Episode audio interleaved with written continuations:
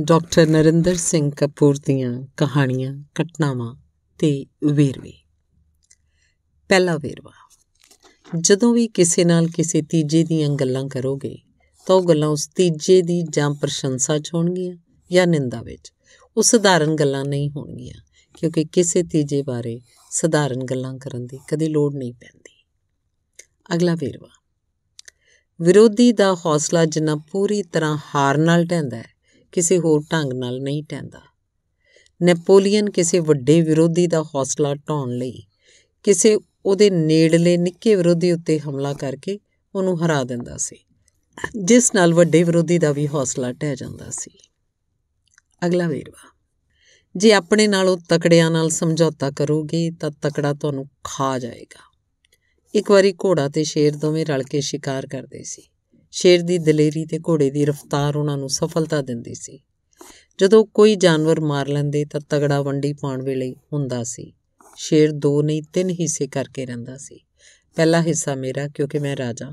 ਦੂਜਾ ਹਿੱਸਾ ਮੇਰਾ, ਕਿਉਂਕਿ ਮੈਂ ਤੇਰਾ ਭਾਈਵਾਲ ਹਾਂ ਤੀਜਾ ਹਿੱਸਾ ਮੇਰਾ, ਕਿਉਂਕਿ ਜੇ ਤੂੰ ਲੈ ਲਿਆ, ਤੂੰ ਤਾਂ ਮਾਸ ਖਾਂਦਾ ਨਹੀਂ, ਲੂੰਬੜ ਖੋ ਲਏਗਾ, ਤੇਰੇ ਕੋਲ ਰਹਿਣਾ ਨਹੀਂ, ਸਮਝੌਤਾ ਕੋਈ ਹੋਵੇ, ਕਮਜ਼ੋਰ ਧਿਰ ਨਾਲ ਅਨਿਆਂ ਹੁੰਦਾ ਹੈ। ਅਗਲਾ ਵੇਰਵਾ। ਜਦੋਂ ਮਨੁੱਖ ਨੇ ਗਿਣਨਾ ਸਿੱਖਿਆ ਤਾਂ ਉਹਨੇ ਗਊਆਂ, ਘੋੜਿਆਂ ਆਦ ਨੂੰ ਨਹੀਂ ਗਿਣਿਆ। ਉਹ ਇੱਕ ਇੱਕ ਕਰਕੇ ਜੋੜੀ ਗਿਆ, ਜਿਸ ਨਾਲ ਉਹਨੂੰ ਅਗਲਾ ਹਿੰਸਾ ਪਤਾ ਚੱਲਦਾ ਗਿਆ ਤੇ ਉਹਨੂੰ ਵੱਡੀ ਤੇ ਨਿਰੰਤਰ ਵੱਧਦੀ ਗਿਣਤੀ ਦਾ ਗਿਆਨ ਹੋਇਆ। ਫਿਰ ਉਹਨੇ ਗੀਟਿਆਂ ਤੇ ਮਗਰੋਂ ਕੌਡੀਆਂ ਸਿੱਕਿਆਂ ਵਰਗੀਆਂ ਕਈ ਚੀਜ਼ਾਂ ਗਿਣਨੀਆਂ ਸਿੱਖੀਆਂ। ਇੱਕ ਢੇਰੀ 'ਚੋਂ ਇੱਕ ਇੱਕ ਗੀਟਾ ਜਾਂ ਸਿੱਕਾ ਦੂਜੀ ਢੇਰੀ 'ਚ ਪਾਉਂਦਾ ਗਿਆ। ਹਰੇਕ ਸਿੱਕੇ ਦੀ ਕੀਮਤ ਸੀ ਸੋ ਸਿੱਕਿਆਂ ਦੇ ਜੁੜਨ ਤੇ ਵਧਣ ਨਾਲ ਮਨੁੱਖੀ ਮਨ ਨੂੰ ਅਮੀਰੀ ਦਾ ਸੰਕਲਪ ਲੱਭਾ, ਜਿਹਦੀ ਪ੍ਰਾਪਤੀ ਮਨੁੱਖ ਦਾ ਉਦੇਸ਼ ਬਣ ਗਈ। ਇਵੇਂ ਮਨੁੱਖ ਨੂੰ ਲਾਲਚ ਦਾ ਰੋਗ ਲੱਗ ਗਿਆ ਤੇ ਦੌਲਤ ਦਾ ਭੂਤ ਚਿੰਬੜ ਗਿਆ। ਅਗਲਾ ਵੇਰਵਾ। ਜਦੋਂ ਤੁਸੀਂ ਗੰਭੀਰਤਾ ਦੀ ਮੰਗ ਕਰ ਰਹੇ ਹੋਵੋ ਤੇ ਸਾਰੇ ਲਾਪਰਵਾਹੀ ਵਿਖਾ ਰਹੇ ਹੋਣ, ਤਾਂ ਸ਼ੀਸ਼ੇ ਦਾ ਗਲਾਸ ਫਰਸ਼ ਤੇ ਸੁੱਟੋ। ਸਾਰੇ ਉਹਦੇ ਟੁੱਟਣ ਦੀ ਆਵਾਜ਼ ਨਾਲ ਗੰਭੀਰ ਹੋ ਜਾਣਗੇ। ਇੱਕ ਫਿਲਮ ਡਾਇਰੈਕਟਰ ਅਜੇ ਢੰਗਾ ਨਾਲ ਆਪਣੇ ਅਦਾਕਾਰਾਂ ਦੀ ਮਾਨਸਿਕ ਸਥਿਤੀ ਉਸਾਰਦਾ ਸੀ। ਅਗਲਾ ਵੇਰਵਾ, ਜੇ ਕਿਸੇ ਦੀਆਂ ਆਦਤਾਂ ਉਹਦੇ ਕਿੱਤੇ 'ਚ ਦਖਲ ਦੇਣ ਲੱਗ ਪੈਣ, ਤਾਂ ਉਹਦਾ ਟੁੱਟਣਾ ਆਰੰਭ ਹੋ ਜਾਂਦਾ ਹੈ। ਇੱਕ ਡਾਕਟਰ ਚੰਗਾ ਸੀ, ਪਰ ਸ਼ਰਾਬ ਪੀਣ ਦੀ ਆਦਤ ਸੀ। ਸ਼ਰਾਬ ਪੀਣ ਦੇ ਬਾਵਜੂਦ ਉਹ ਡਾਕਟਰ ਵਜੋਂ ਸਫਲ ਤੇ ਮਾਹਰ ਸੀ। ਦਿਨ ਦੌਰਾਨ ਵੀ ਪੀਣ ਲੱਗ ਪਿਆ, ਹਸਪਤਾਲ 'ਚ ਵੀ ਪੀਣ ਲੱਗ ਪਿਆ। ਸ਼ਰਾਬ ਵੱਧਦੀ ਗਈ, ਮੁਹਾਰਤ ਘਟਦੀ ਗਈ ਤੇ ਉਹ ਪ੍ਰਸਿੱਧ ਡਾਕਟਰ ਸ਼ਰਾਬ ਪੀਣ ਕਾਰਨ ਬਦਨਾਮ ਤੇ ਬਰਬਾਦ ਹੋ ਗਿਆ। ਅਜਿਹਾ ਜੀਵਨ ਦੇ ਕਈ ਖੇਤਰਾਂ 'ਚ ਵਾਪਰਦਾ ਹੈ। ਵਿਕਾਸ ਤੇ ਵਿਨਾਸ਼ ਦੇ ਨੇਮ ਪ੍ਰਤੱਖ ਹਨ। ਅਗਲੀ ਘਟਨਾ। ਲਖਨਊ ਰਹਿੰਦੇ ਇੱਕ ਵਿਅਕਤੀ ਨੇ ਇੱਕ ਤੋਤਾ ਪਾਲਿਆ ਸੀ, ਜਿਹੜਾ ਸਵੇਰੇ ਮਾਲਕ ਨੂੰ ਜਗਾਉਣ ਲਈ ਕਿਹਾ ਕਰਦਾ ਸੀ, ਹਜ਼ੂਰ ਜਾਗੀਏ, ਆਪਨੇ ਕੰਮ ਪਰ ਜਾਣਾ ਹੈ। ਮਾਲਕ ਦੀ ਪੰਜਾਬ 'ਚ ਬਦਲੀ ਹੋ ਗਈ। ਤੋਤੇ ਨੇ ਵੀ ਪੰਜਾਬੀ ਸਿੱਖ ਲਈ ਤੇ ਪੂਰਾ ਪੰਜਾਬੀ ਬਣ ਕੇ ਕਹਿਣ ਲੱਗਿਆ ਉੱਠ ਓਏ ਕੰਜਰਾ ਅੱਜ ਕੰਮ ਤੇ ਤੇਰਾ ਪਿਓ ਜਾਏਗਾ ਅਗਲੀ ਕਹਾਣੀ ਸੋਹਣੀ ਇਸਤਰੀ ਦਾ ਜੁਰਮ ਗਲਤੀ ਲੱਗਦਾ ਹੈ ਕੁਝ ਇਸਤਰੀ ਦੀ ਗਲਤੀ ਵੀ ਜੁਰਮ ਲੱਗਦੀ ਹੈ ਆਪਣੇ ਪਤੀ ਨੂੰ ਮਾਰਨ ਦੇ ਜੁਰਮ 'ਚ ਕੁਝ ਲੋਕਾਂ ਨੂੰ ਸਜ਼ਾ ਦੇ ਸਬੰਧ 'ਚ رائے ਦੇਣ ਲਈ ਕਿਹਾ ਗਿਆ ਕੁਝ ਨੂੰ ਜੁਰਮ ਕਰਨ ਵਾਲੀ ਸੋਹਣੀ ਇਸਤਰੀ ਤੇ ਬਾਕੀਆਂ ਨੂੰ ਕੁਝ ਇਸਤਰੀ ਦੀ ਫੋਟੋ ਭੇਜੀ ਗਈ ਸੋਹਣੀ ਇਸਤਰੀ ਦੀ ਫੋਟੋ ਵੇਖਣ ਵਾਲਿਆਂ ਪੁਰਸ਼ਾਂ ਨੇ ਸਬੂਤ ਔਰਤ ਦੇ ਵਿਰੁੱਧ ਹੋਣ ਦੇ ਬਾਵਜੂਦ ਉਹਨੂੰ ਦੋਸ਼ੀ ਨਾ ਦੱਸਿਆ ਜਦਕਿ ਕੁਝ ਇਸਤਰੀ ਵਾਲੀ ਫੋਟੋ ਵਾਲੇ ਪੁਰਸ਼ਾਂ ਨੇ ਉਹਨੂੰ ਸਖਤ ਸਜ਼ਾ ਦੇਣ ਦੀ ਸਿਫਾਰਿਸ਼ ਕੀਤੀ ਸੋਹਣੀ ਇਸਤਰੀ ਵਾਲੇ ਪੁਰਸ਼ਾਂ ਦੀ رائے ਸੀ ਕਿ ਇੰਨੀ ਸੋਹਣੀ ਇਸਤਰੀ ਜੇਲ੍ਹ ਨਹੀਂ ਜਾਣੀ ਚਾਹੀਦੀ ਬਾਕੀਆਂ ਦੀ رائے ਸੀ ਕਿ ਇੰਨੀ ਕੁਝ ਇਸਤਰੀ ਜੇਲ੍ਹ ਤੋਂ ਬਾਹਰ ਨਹੀਂ ਰਹਿਣੀ ਚਾਹੀਦੀ ਭੇਦਭਾਵ ਕਰਨ ਦੇ ਅਨੇਕਾਂ ਆਧਾਰ ਹੁੰਦੇ ਆ ਅਗਲੀ ਕਹਾਣੀ ਸ਼ੇਰ ਬਿਮਾਰ ਸੀ ਸਾਰੇ ਜੀਵ ਹਾਲਚਾਲ ਪੁੱਛਣ ਆਏ, ਲੁੰਬੜ ਨਾ ਆਇਆ।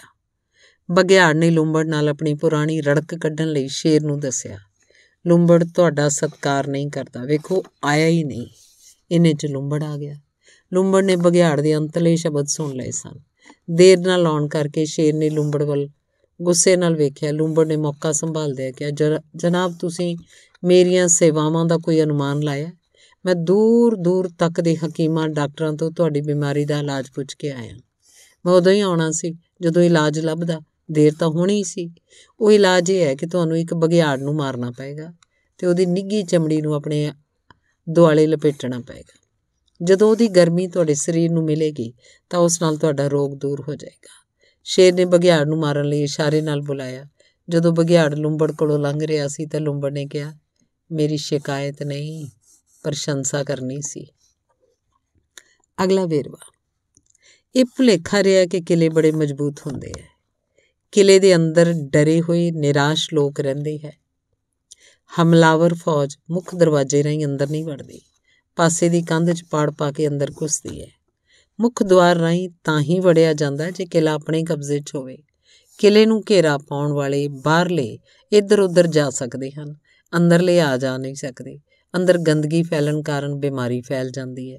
ਬਾਹਰੋਂ ਅੰਦਰ ਨਾ ਜਾ ਸਕਣਾ ਉਹਨਾਂ ਪਰੇਸ਼ਾਨ ਨਹੀਂ ਕਰਦਾ ਜਿੰਨਾ ਕਿਸੇ ਤੰਗ ਥਾਂ 'ਚ ਅੰਦਰ ਬੰਦ ਹੋ ਜਾਣਾ ਕਰਦਾ ਹੈ। ਇਹਨਾਂ ਕਾਰਨਾਂ ਕਰਕੇ ਕਿਲਿਆਂ ਦਾ ਮਹੱਤਵ ਜਾਂਦਾ ਰਿਹਾ ਤੇ ਤੋਪਾਂ ਨੇ ਕਿਲਿਆਂ ਦਾ ਭੋਗ ਹੀ ਪਾ ਦਿੱਤਾ। ਅਗਲਾ ਵੇਰਵਾ। ਕਿਸੇ ਵੇਲੇ ਯੂਰਪ 'ਚ ਕਲਾ ਦੇ ਖੇਤਰ 'ਚ ਪੜ ਯਥਾਰਥਵਾਦੀ ਲਹਿਰ ਚੱਲੀ ਸੀ। ਇਹਦਾ ਅਰਥ ਸੀ ਤਰਕਹੀਣ ਵਿਹਾਰ ਜਾਂ ਊਲ ਜਲੂਲ ਵਸਤਾਂ ਨਾਲ ਧਿਆਨ ਖਿੱਚਣਾ। ਡਾਲੀ ਨਾਂ ਦਾ ਚਿੱਤਰਕਾਰ ਨੇ ਲੈਨਿਨ ਦਾ ਇੱਕ ਚਿੱਤਰ ਬਣਾਇਆ ਸੀ, ਜਿਸ 'ਚ ਉਹਨੇ ਲੈਨਿਨ ਦਾ ਪਿੱਛਾ ਬੜਾ ਭਾਰੀ ਵਿਖਾਇਆ ਸੀ। ਇਸ ਚਿੱਤਰ ਦੀ ਆਲੋਚਨਾ ਹੋਈ, ਜਿਹਦੇ ਉੱਤਰ 'ਚ ਡਾਲੀ ਨੇ ਕਿਹਾ ਕਿ ਲੈਨਿਨ ਦੇ ਭਾਰੇ ਪਿੱਛੇ ਵਾਲਾ ਚਿੱਤਰ ਉਹਨੇ ਇੱਕ ਸੁਪਨੇ ਦੇ ਆਧਾਰ ਤੇ ਬਣਾਇਆ ਸੀ ਤੇ ਮਸਲਾ ਲੈਨਿਨ ਪ੍ਰਤੀ ਅਪਮਾਨ ਜਾਂ ਸਤਕਾਰ ਦਾ ਨਹੀਂ, ਮੈਂ ਤਾਂ ਕਲਾ ਦਾ ਮੁਹਾਨ ਬਦਲ ਰਿਹਾ ਸੀ। ਇੱਕ ਥਾਂ ਤੇ ਚਿੰਤਕ ਬ੍ਰੈਟਨ ਨੇ ਭਾਸ਼ਣ ਦੇਣਾ ਸੀ। ਜਦੋਂ ਭਾਸ਼ਣ ਸੁਣਨ ਲਈ ਸਰੋਤੇ ਬੁਲਾਰੇ ਨੂੰ ਉਡੀਕ ਰਹੇ ਸੀ, ਤਾਂ ਡਾਲੀ ਅੱਧੀ ਦਰਜਨ ਰੰਗ ਬਰੰਗੀਆਂ ਸਵੈਟਰਾਂ ਪਾ ਕੇ ਮੂੰਹ 'ਚ ਥਰਮਾਮੀਟਰ ਨਾਲ ਹਾਲ 'ਚ ਦਾਖਲ ਹੋਇਆ। ਭਾਸ਼ਣ ਕਿਸੇ ਹੋਰ ਨੇ ਦੇਣਾ ਸੀ, ਪਰ ਧਿਆਨ ਸਾਰਾ ਥਰਮਾਮੀਟਰ ਵਾਲੇ ਨੇ ਮੱਲਿਆ ਹੋਇਆ ਸੀ ਤੇ ਜਦੋਂ ਬ੍ਰੈਟਨ ਨੇ ਭਾਸ਼ਣ ਆਰੰਭ ਕੀਤਾ, ਉਸੇ ਵੇਲੇ ਡਾਲੀ ਨੇ ਸਵੈਟਰਾਂ ਲਾਉਣੀਆਂ ਆਰੰਭ ਕਰ ਦਿੱਤੀਆਂ। ਉਹ ਫਜ਼ੂਲ ਚੀਜ਼ਾਂ ਵੱਲ ਧਿਆਨ ਖਿੱਚ ਰਿਹਾ ਸੀ। ਡਾਲੀ ਇੱਕ ਵੀ ਸ਼ਬਦ ਨਾ ਬੋਲਿਆ। ਪਰ ਉਹਨੇ ਦੱਸ ਦਿੱਤਾ ਕਿ ਪੜ ਯਾਰਥਵਾਦ ਪੜ ਯਥਾਰਥਵਾਦ ਕੀ ਹੁੰਦਾ ਹੈ? ਅਗਲਾ ਵੇਰਵਾ, ਹਕੂਮਤ ਦੇ ਉੱਪਰਲੇ ਮੰਡਲਾਂ 'ਚ ਸਭ ਕੁਝ ਵਿਉਂਤ ਬਣਾ ਕੇ ਕੀਤਾ ਜਾਂਦਾ ਹੈ। 1940 ਵਿੱਚ ਰੂਜ਼ਵੈਲਟ ਅਮਰੀਕਾ ਦਾ ਦੋ ਵਾਰੀ ਰਾਸ਼ਟਰਪਤੀ ਬਣ ਚੁੱਕਿਆ ਸੀ। ਤੀਜੀ ਵਾਰ ਚੁਣੇ ਜਾਣ ਦਾ ਵਿਧਾਨ ਨਹੀਂ ਸੀ। ਯੂਰਪ ਵਿੱਚ ਦੂਜਾ ਵਿਸ਼ਵ ਯੁੱਧ ਚੱਲ ਰਿਹਾ ਸੀ। ਅਮਰੀਕਾ ਅਜੇ ਯੁੱਧ 'ਚ ਸ਼ਾਮਲ ਨਹੀਂ ਸੀ ਹੋਇਆ। ਪਰ ਸ਼ਾਮਲ ਹੋਣ ਦੀ ਤਿਆਰੀ ਹੋ ਰਹੀ ਸੀ। ਰੂਜ਼ਵੈਲਟ ਦੀ ਪਾਰਟੀ ਉਮੀਦਵਾਰ ਲੱਭ ਰਹੀ ਸੀ।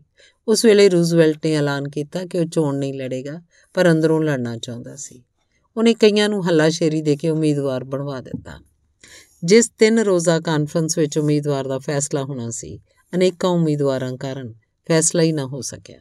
ਰੂਜ਼ਵੈਲਟ ਨੇ ਇੱਕ ਉਮੀਦਵਾਰ ਤੋਂ ਆਪਣੀਆਂ ਪ੍ਰਾਪਤੀਆਂ ਦੀ ਪ੍ਰਸ਼ੰਸਾ ਵੀ ਕਰਵਾ ਦਿੱਤੀ। ਦੂਜੇ ਦਿਨ ਮੰਗ ਉੱਠੀ ਕਿ ਰੂਜ਼ਵੈਲਟ ਨੂੰ ਲਿਆਓ। ਰੂਜ਼ਵੈਲਟ ਹਾਜ਼ਰ ਨਹੀਂ ਸੀ। ਅਖੀਰਲੇ ਦਿਨ ਹਾਜ਼ਰ ਹੋਇਆ।